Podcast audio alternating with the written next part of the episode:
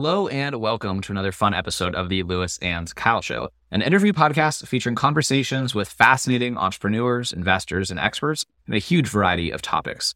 Today, I had the pleasure of chatting with Matt Ranta, who is a partner and the head of practice in the areas of digital and e-commerce at a IT consulting and IT services firm called Nimble Gravity. Nimble Gravity specializes in data science, digital transformation, and e-commerce strategy. And like I said, Matt is a partner there and ahead of some of those subdomains. In this conversation, we discuss Matt's career in e-commerce and how that led him to his present role at this IT consulting and services firm. We discuss how they at the company and how Matt personally finds clients to bring in to the consulting company and to the professional services business more generally.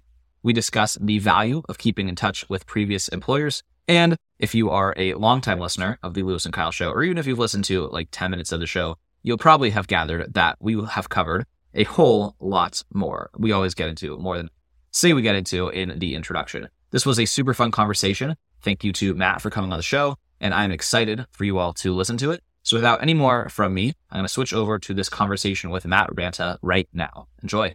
Matt, welcome to the podcast. I think we have a lot to chat about today. I'm very, very excited for this. Yeah. Thanks for having me on, Louis. Really appreciate it. Uh, looking forward to the conversation and uh, fan of the show. So thank you so much. I appreciate that. Yeah. Uh, I want to ask you, I was looking through your LinkedIn and you've had quite a long career in kind of these various domains of e-commerce, data and analytics.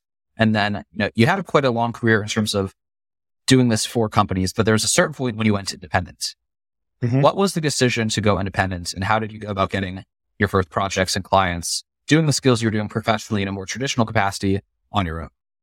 Oh, that's a, that's an interesting story and one that, um, I have both fond memories of as well as, um, maybe a, a, regret about, which I'll describe. I had consulted a little bit, um, previously while employed, um, you know, kind of doing some things on the side for companies here and there uh, over the course of my career. But when I finally made the decision to go off on my own, I was about to change from one job to another. And I had a conversation with somebody who was asking me to do some freelance consulting work. And I was like, oh, listen, I don't really think that right now I can take the time to actually do that. I'm leaving one job and starting another. And it's going to be you know, craziness when I start a new job with the fire hose of information and learning a new company and these kinds of things. And that person was, you know, gracious and understanding about that fact and said, well, hey, you, you know, you ought to call a friend of ours and, and let him know that you're uh, about to transition. And I was like, okay, you know, great idea. So I know that the, the individual that he wanted me to connect with is like super busy. And so I was like, he's not going to pick up a call. He's probably in a meeting. I'm just going to text this guy and say, Hey, you know, just wanted to let you know I'm about to transition from one role to another. Thought it was important that you were aware so that, um, you know, if you wanted to reach out or, or whatever that, that you could. No, that's really interesting that how things turned out in terms of this unexpected text to that guy, uh, who was, you know, a former boss but is that now like a piece of advice that you give kind of standard to people just like I imagine in, in the leadership position that you're in, that, people come to you for career advice, kind of in, I mean, the sense that I am as well.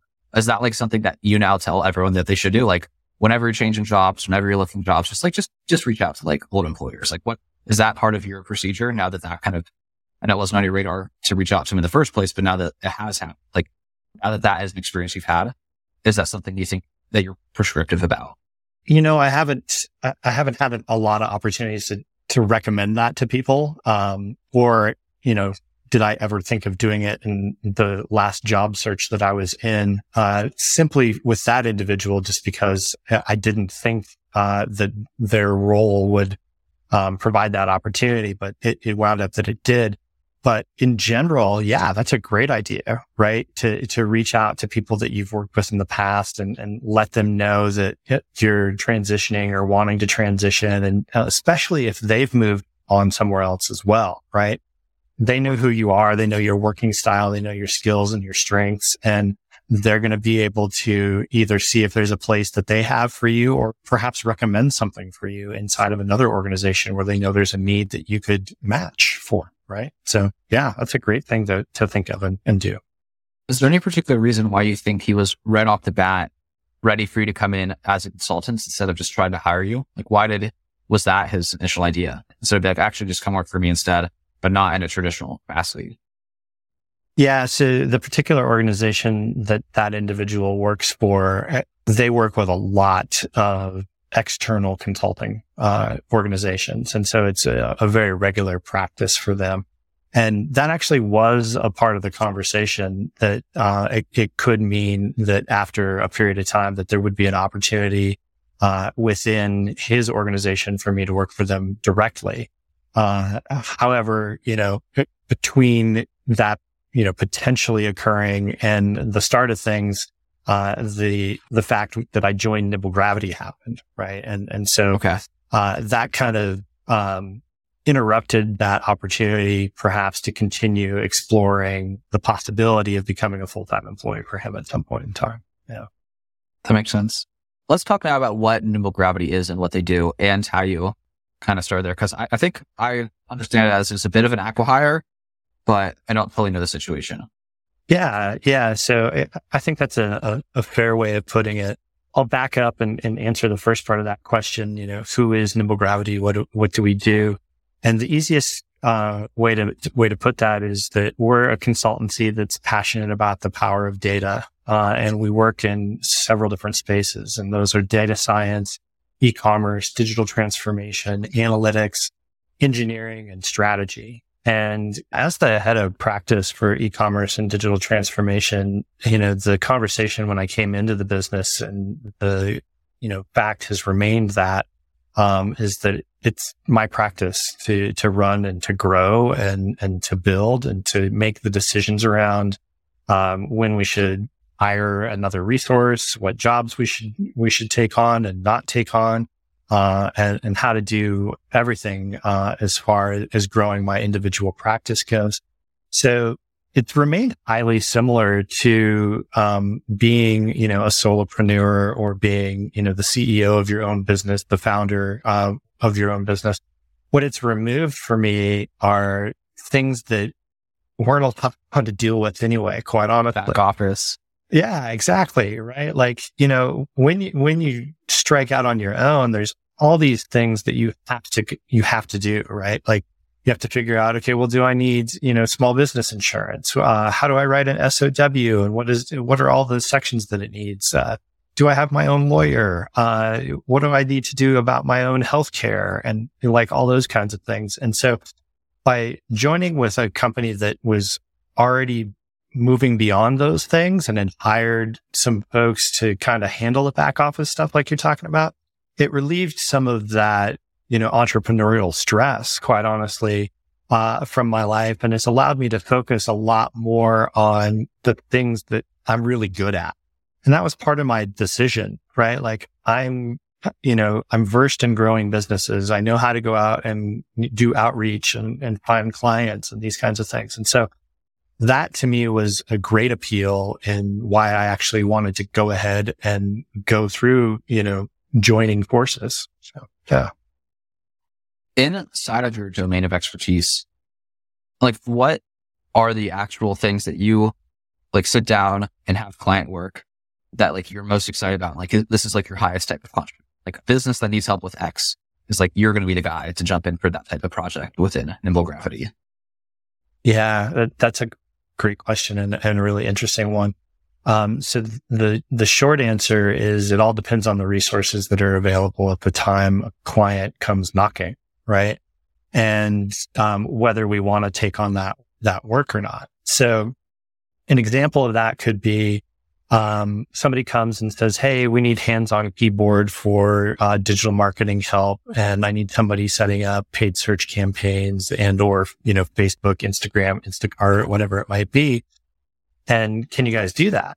And so then there's the, you know, the kind of immediate processing in your head and realization of your resources or, you know, maybe a moment where you're saying, yeah, let me go back and look at everything and uh, I'll reach back out to you with a proposal. And it's whatever it is, is you're doing some kind of resource review and understanding, you know, what you have available.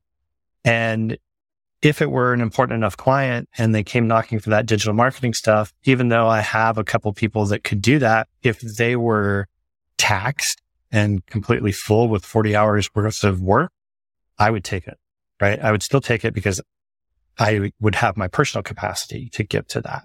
Yeah, we got uh, separated by technical difficulties for half seconds. We're just going to jump this right in. I was saying how I love the market research part of marketing and the opportunities exploration part of marketing and yeah.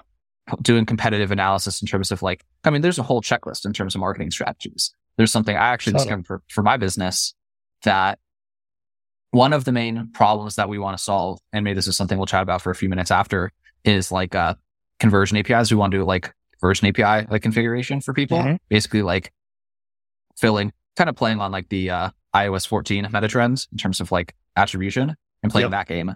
And maybe I'll just have to get this set up before I release this episode, just so I get a, a few weeks to enjoy the uh, the arbitrage. But I'm just I just found out right that's like there's absolutely no unbidding on like how do I set up my Facebook conversion API on Google. And right. I'm like, that is exactly the type of project we want right now. And like yep. no one's bidding on that on Google. But I'm like, I can't stop all the other things I'm responsible for in terms of like my outbound and my prospecting and my LinkedIn and like the pipeline, the stuff in the proposal. But I'm like, I just found this. Someone go go do that. Go set that up for me, please. Like that's the, the, the bids are cheap. Like go do that. And right. Uh, it's really cool that like you basically can kind of have a brand come across your desk and like think about it and be like, these are like eight things that you should probably be doing like right now. But I'm really totally. good at that. And then I'm just really not good at like putting my butt in the chair and closing all, all the social media and the texts and like not being in brainstorm mode and like making a landing page, filming an ad, well, I don't need to film an ad here, but writing ad copy, setting up Google Ads, like right, all the stuff, stuff like that. So that's really interesting. Yeah, yeah. It, it's a lot of fun and it, it poses interesting challenges too, right? Like you might find a keyword that a business you would think should be bidding on, and you're like, what's going on? Like, why is this candle business not bidding on beeswax, right? Like, you know, it's just like you're a, you're a candle making supplies company that doesn't bid on beeswax. And so then you, then you start have to asking yourself questions of like, well, what do they have going on budgetarily? Did they, you know, did they used to bid on that and they, they cut it out because it spends too much or it doesn't actually bring them customers, even though there are 15 other candle making supply companies bidding on it like you have to dig a little bit deeper and sometimes you get the opportunity to with diligence where you do have access to the the company or their analytics or whatever and you can see historically what has happened and other times you don't and you might go into a scenario where then you're talking to them about value creation after the acquisition has occurred and you come to find out, yeah, we killed our entire budget. And, and that's why you're not seeing us bidding on the keywords that, you know, would make a lot of sense. And so that can then change the the profile of what you're doing. But I think that execution thing that you're talking about is super interesting. And I, I had a conversation with another gentleman recently where he was like, most people don't execute. And that's the difference between people who, you know, really grow something and those that don't. And it doesn't mean that you individually have to execute if you're not if you're an ideas guy, right? But you should partner yourself with somebody who is going to execute. Is well, that's why fortunately my, my business partner does all the client work. So there you that's, go. That's right? the good news. Right? He finishes yeah. to do list his to do list every day. I add 25 things to my to do list more than I started at the end of every day. Yep. It's yep. like it grows over time, and his like consistently goes down to zero. Yeah. Different styles, but I need someone like him on the marketing team too. Yeah. Yeah. That's perfect. And we have people like that as well that go out and like we'll run through and do a UI UX audit, look at like 300 different things on somebody's website and create a whole list of things that they can do. And the company goes, Oh my gosh, this is overwhelming. Can you help us? And we say, you bet. And then we bring in, you know, our, our developers, our programmers, our UI UX designers, those kinds of things and put them to work and, and helping to carry forward from, from an audit point or something like that. Yeah. Makes sense. In terms of the actual client acquisition piece of this business, I get the impression, right, that there's you and your other executive team, you know, yep. you're, like you said, industry veterans, decades of combined experience, likely many substantial jobs in these related positions. And then, of course, just what happens when you're on a team for several years, then everyone from that team goes to other companies and then remembers you're the expert. And that's kind of like a, a healthy inbound funnel. I was just going to say, what do you say to it, like a young person who's just kind of like, I have a lot of these skills now, but I don't have like the decades of experience in terms of like relationships. Like, do you still have like traditional outbound methods of acquiring clients? Is that still a big part of this business? And and I guess also, how do you manage that with breadth? Because that's something that's been a, a, big challenge for us that I'm sounding like isn't a challenge for you. Like, I feel like I've come to people and been like, anything digital, anything martech, anything data analytics, like, trust me, we can get it done. And for me, that's not like a compelling sales pitch because it's like, okay, I'm not going to take your word for it. Versus if, let's say they do HubSpot and I'm like, oh, I know I'm the HubSpot analytics expert. Here's a HubSpot dashboard I built. Look at this HubSpot stuff. And they're like, perfect. Let's, let's get you hired. So how does your business like reconcile, in my opinion, the, it's not super appealing to be like, we do everything because then people just don't really believe you because it's like, well, is that not a problem that you face? And then also like, if, how do you choose who to prospect for outbound when you say, you know, we do these six different things? Right. Right. So typically in the in the sales process, uh, I wouldn't talk about all six things, right? Like I'll describe the six things in a conversation like this or in a you know a social gathering or something like that. But if I'm actually trying to do some prospecting and trying to sell and trying to win a new client, I'm talking to them about my practices. I'm talking to them about e-commerce or digital transformation. And I'll do that in the, you know, in the frame of understanding what they need, right? Like I'm not going to talk to somebody who's running a, operating highly digital business about digital transformation. I'm going to talk to them about e-commerce or growth marketing or those kinds of things, right? If it's a organization that is a little bit older, maybe they still do, you know, 90% field sales and they're trying to grow their, their B2B e-commerce or whatever it might be then in that instance, we start talking about transform transformation and, and, digital transformation and what we can do there. And same goes for like what we're doing prospecting wise, right? Like the message is very, if it's cold outreach, if it's an email or something like that, the message is very tailored to a practice and very tailored to the people that we're trying to reach, right? We're not going to the CEO and saying, Hey, would you like to, you know, pick one of these six things and work with us, we're going to the director of analytics and saying, Hey, we noticed on your website that you don't even have Google Analytics 4 up and running yet. And guess what? In four months, uh, it's going away. And it, the time to act is now to get that up and running and, and collect data on both platforms so you can make sure that you've got everything configured correctly. And we've done that for, you know, 52 other clients. Can we help you out? Right and very specific tailored message to those kinds of individuals. Then, you know, to kind of rewind into your question a little bit around like network and, and these kinds of things and how do you maybe grow it if you've got good knowledge and experience, but you don't have the years of building an, a huge network, right? So the first thing I'll say is, yeah, a, a big network is important in a consulting business, uh, in any kind of services business, right? Uh, and unless you're very tailored or, or, very much a, you know, kind of generic accounting business or something like that that could do uh, outsourced accounting for any kind of business, right? So having that, that large network of contacts is fantastic. And any way you can build that is great. Can you build it doing podcasting and meeting people?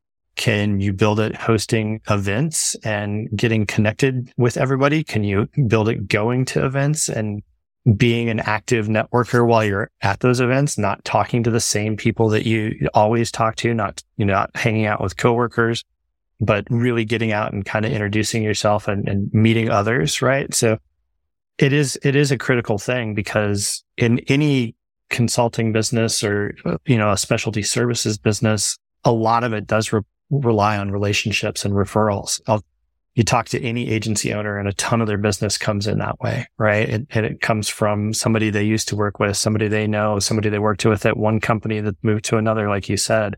So super important. And then what would I do as, you know, a, a younger individual who's looking to grow a business and, and trying to, to prospect in, in all these different ways is I would test like crazy. Right. And, and figure those things out. Like we're honestly doing that. We're sponsoring networking groups. We're hosting, uh, parties. We are trying outreach, uh, across multiple practices. Uh, we're reaching out to our existing contacts in our networks and, and doing all of this. And I think that that's a, a really important thing. And then finally kind of getting into the like, you know, how do we then maybe move from one practice to another and, and kind of build what we do with a, an individual client is we're actively listening when we're in our conversations with a client, right? And we're, we're figuring things out. Like if, if we're getting in and we're doing a, a UI UX analysis, analysis, some of the things that we're looking at directly relate to analytics, right? Are you capturing hover state information? Are you capturing scroll depth? Are you capturing, you know, whether or not people that are visiting your site are coming in with an ad blocker? Like, what are all these kinds of things that might create different experiences and what data do you have about them? And so that then gets us into a scenario where we might see the whole analytics stack and we can say, oh gosh, these guys have got some foundational challenges or they don't have GA4 yet or, or whatever it might be. And then we can talk to them uh, about that. And it's kind of a land and expand approach from a, a selling uh, format. And you can do that on any one of the, the businesses where you've, where you've built trust with somebody about what you're doing, but you have to go in with a singular point and, and then build out from there rarely do we get an engagement from a cold source that would be multiple practices. Those typically will only initiate in multiple practices if it's a warm referral uh, or a past client, right? That makes a ton of sense. That's been one of the lessons I've been learning. You could say the hard way or the past several months is basically, you know, trying to sell like a retainer for what we want to sell, you know, day one, right? Like the first emails, like, hey, you know, most businesses like this one don't have this done well. Can we do it for you? And it's like a large project. Yeah. What we've basically been realizing is like, no, we need to take that exact same strategy of like, this is one specific problem that we are almost certain. This is one fairly small, fairly straightforward, like couple week long project to fix level specific problem you have, low ticket. And then literally the, the secret or secret, whatever, right? Is just getting behind the scenes of the business. Like, yeah. because one thing that's continuing to blow my mind, I think that one thing I think my generation or just young people don't realize in general is the extent that a lot of the world is chaotic and disorganized.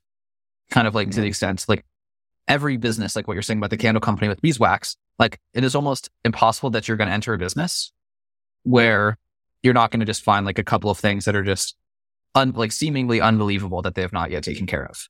Yeah. Yeah. So it's like, you know, I used to work for Mercedes Benz and like, what does the person think of when they hear Mercedes Benz? Right? They think like luxury, high tech, oh, top class, whatever. And like, I worked at like the corporate headquarters there, and you know, was very surprised to see like when I get there is like, you know, I don't think they knew what a Google Sheet was. You know what I mean? Or like, right? Everything was Excel. I mean, everything with the cars, tremendous, right? Like right. unbelievably high tech in terms of the manufacturing and tech, and that was amazing. But just in terms of like Mercedes Benz, they're just like, you know, printing out resumes, highlighting them and like fast yep. recruiting.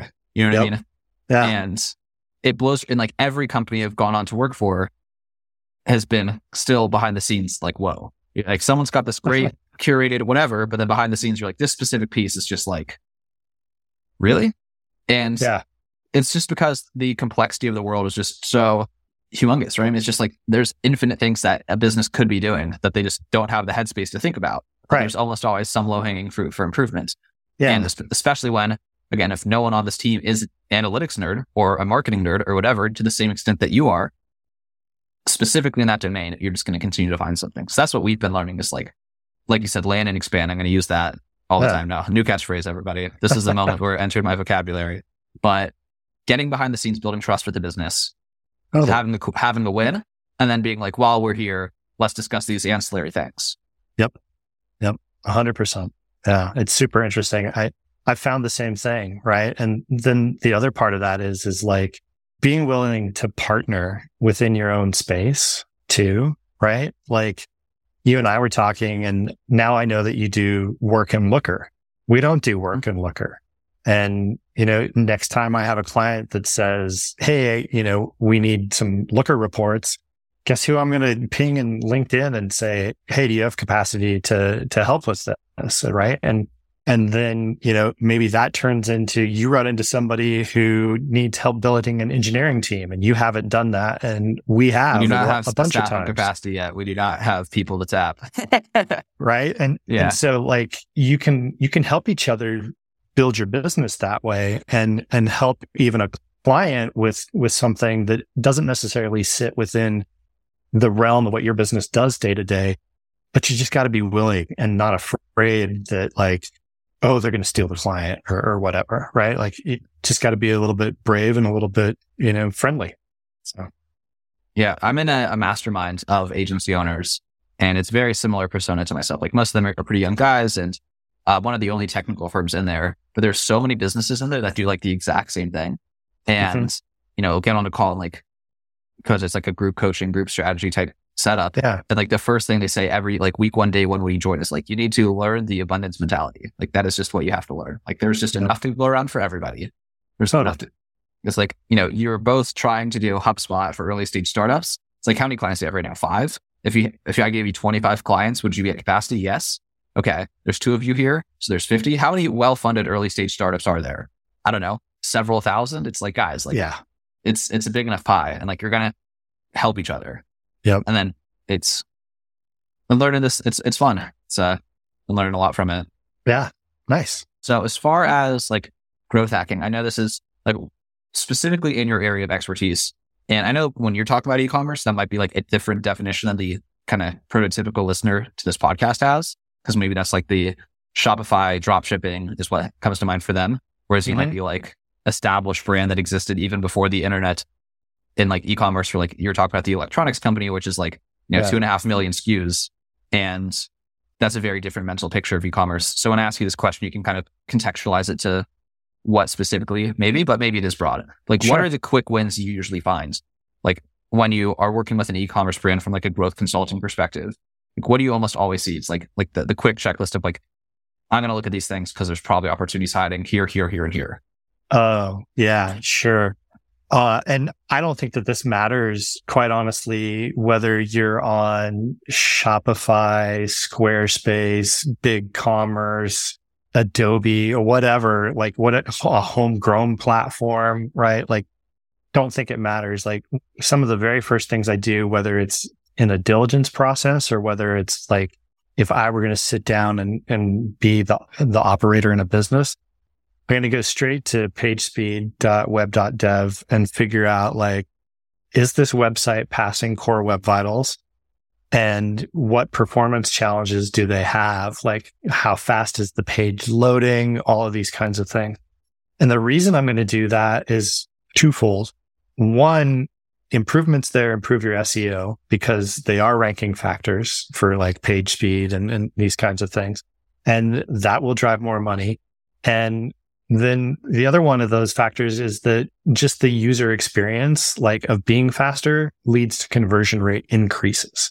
And that's a proven set of facts, research done by Deloitte and Google. Like I'm not making that up. You increase your page speed by 100 milliseconds and you can get up to an 8% increase in your conversion rate. And so if you look at somebody whose page load speed is super slow and they have an opportunity to, you know, increase by 500, a thousand, like whatever it might be, all of a sudden you're talking about massive potential impacts on your conversion rate, right? And the great thing about that is it'll immediately tell you, listen, you've got all of your images in the wrong format. They're all in old GIF and JPEG. And sorry, like, you know, WebP is now the, the new format or AVIF.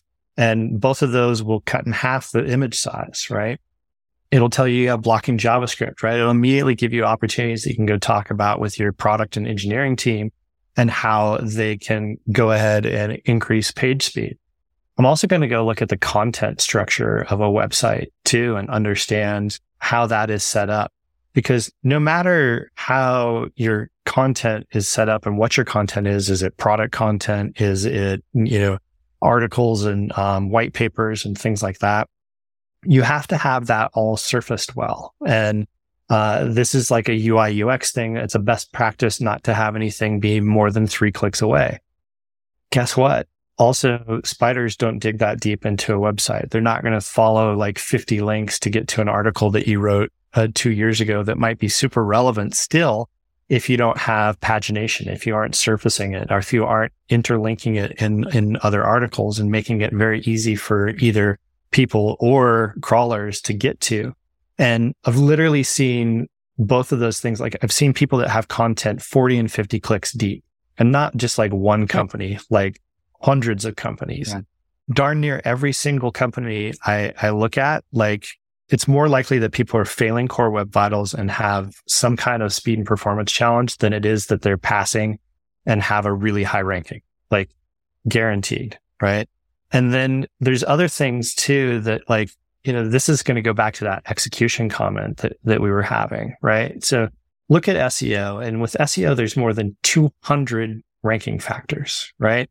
So if most people don't execute and you're working on your website and you're just like, we took care of the top 20, right? Like we've got good URL structures. We've got good natural uh, language. We've got good keywords. Um, all of our technical SEO is, is going pretty well. You know, our page speed is, is good. Like, yeah, I'm not going to focus on these other things, right? Wrong. Right. That's like you're, you're leaving money on the table, right? Like that's an opportunity to move above somebody. So if you both have those, those 20 or those 50 ranking factors, you know, addressed, the guy that goes and does five more or 10 more or the next 50 or whatever, that's the person that's going to rank higher on the page. And whether that's putting descriptions in your alt image tags or it's going and disavowing bad backlinks or, or whatever it might be, you've got to go do those things and you've got to be willing as either a business or an individual inside of a business to dedicate your time to to doing all those kinds of things. Yeah. Where the value of the firm is saying pointing them out and offering to see through a, a team that can get them done as well. It's like totally, totally. So, yeah, no, that's really cool. And that was just, I think you had really detailed on like a small number of things there. And I'm sure there's like another laundry list. You're like, even just, you know, just within SEO and just within site speed, there's like an infinite, not infinite, but a long list of things that are almost guaranteed going to be quick wins if you go through like the entire checklist. Yeah. Like I don't want to plug myself, but I've got an article about the 10 things that I've seen the most. Definitely plug, plug, the, plug the article. I mean, if someone's like, listening this far, it's because they're, they are interested in this specific yeah. type of stuff. So yeah, got some solid context. It's an article on, yeah, it's on my LinkedIn. It's on our website, nimblegravity.com. It's 10, 10 things you can do to improve performance on your website. Essentially, that's not the exact title, but you'll find it if you look for it. And it's, it's those things that I was just talking about. It's, you know, being better at email programs. It's not falling into the trap of, Hey, my customers aren't on that social platform. Guess what? Grandma is on TikTok. So like she might not be 50% of the people that are there, or grandpa might not be, but whoever, like whatever demographic, whatever gender, whatever anything you're going after, they are on those platforms too. And don't discount them because you're discounting an opportunity to make money. Just people not appreciating the scale of the internet. Totally. Is what comes, that's like another fundamental kind of just like thing of modern entrepreneurship. I want to do a couple rapid fire bonus questions and then okay. wrap it up.